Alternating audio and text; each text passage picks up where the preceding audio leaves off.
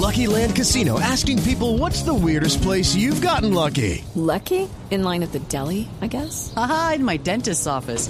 More than once, actually. Do I have to say? Yes, you do. In the car before my kids' PTA meeting. Really? Yes. Excuse me, what's the weirdest place you've gotten lucky? I never win and tell. Well, there you have it. You can get lucky anywhere playing at LuckyLandSlots.com. Play for free right now. Are you feeling lucky? No purchase necessary. Void where prohibited by law. 18 plus. Terms and conditions apply. See website for details. Boombox. La carta está llena de resentimiento y de odio. Denota fundamentalmente que ese no era un buen comisionado de paz, pero lo hemos dicho en muchas oportunidades aquí, María Camila, en el Zuletazo. La salida del sombrío, señor Rueda, va a ser el principio de una serie de salidas de funcionarios. ¿Ah, sí? Porque yo creo que se está sintiendo bastante agotado. Realmente Petro es tan errático, tan confuso, tan difícil, tan impredecible, que yo no sé qué va a pasar. Pero que va bien el gobierno, no, no va bien. Que si él no endereza, se va a joder, se va a joder. ¿Y sabe qué va a pasar? Señor. No va a enderezar, se va a radicalizar y se va a joder. Aquí comienza el Zuletazo. Con uno que se fue esta semana, se fue del gobierno Danilo Rueda. En una larga carta escribió en las últimas horas Felipe, falta mucho pero se empezó y así reconoció su trabajo en estos meses a favor de la paz. Le agradeció al presidente, a su equipo de trabajo, a las comunidades, sobre todo aquellas que están en zonas apartadas de Colombia, a la comunidad internacional y fue una carta llena de pullas a los medios y a quienes lo criticaron. Un comisionado para la paz que se va en medio de duras críticas incluso de quienes son del partido de gobierno. Sí, la verdad es que la carta está llena de resentimiento y de odio. Y pues eh, denota fundamentalmente que ese no era un buen comisionado de paz, pero lo hemos dicho en muchas oportunidades aquí, María Camila, en el Zuletazo. Ese es un hombre raro, sombrío, eh, extraño.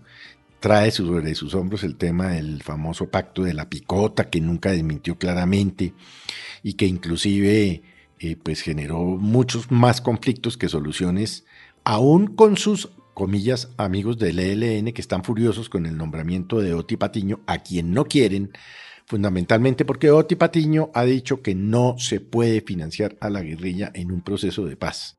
Y entonces no lo quieren. Pero yo creo que la salida del sombrío, señor Rueda, va a ser el principio de una serie de salidas de funcionarios. ¿Ah, sí? Porque yo, yo me temo, porque yo creo que el presidente va a tener o está tratando de tomar un poco de aire, porque yo creo que se está sintiendo bastante acorralado, bastante, eh, digamos, agotado.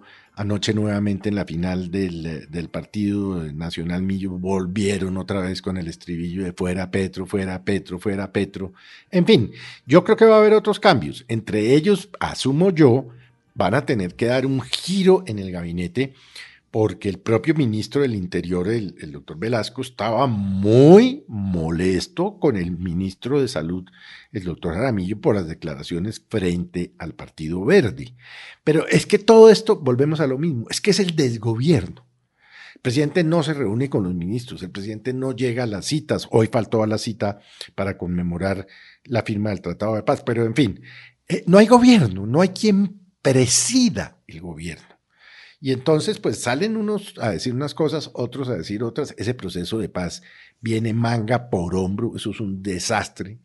Las cifras de inseguridad en el país, que no lo digo yo, lo dijo ayer el Financial Times, son aterradoras. Y el presidente como que no oye o no entiende o está acorralado o, está despistado. Bueno, súmele todo lo anterior.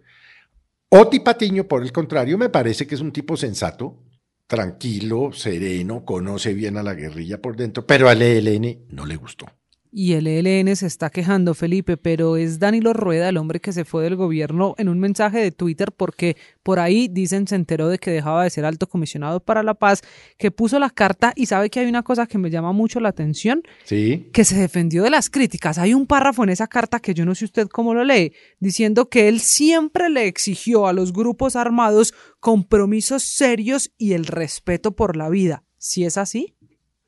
Yo no creo. Yo no creo, porque él no fue siempre empático en condenar las masacres o el asesinato de soldados y policías. Él siempre hablaba ahí como por laditos. Yo, yo no creo mucho, pero lo, lo, cierto es que el presidente se dio cuenta que eso no iba para ningún lado. que eso iba a ser o está siendo un desastre. Yo no sé cómo lo van a enderezar, porque no va a ser fácil. Ya el gobierno lleva 16 meses y los gobiernos se acaban rapidito. Y bueno, yo veo muy difícil que, que, que, que, ese mm, proceso de paz total llegue a feliz término. Ojalá, porque ¿a quién le gusta vivir en guerra? Pues a nadie. Y habrá que ver si este cambio, si es un giro a la política de paz. Ahora, si cambia el que lleva las riendas de los diálogos con los grupos armados, es decir, el comisionado de paz, Felipe, ¿qué va a pasar con el Ministerio de Defensa? Porque la paz no se puede hacer sin incluir al jefe de las fuerzas militares, el presidente y el ministro, y del ministro actual no tenemos noticias.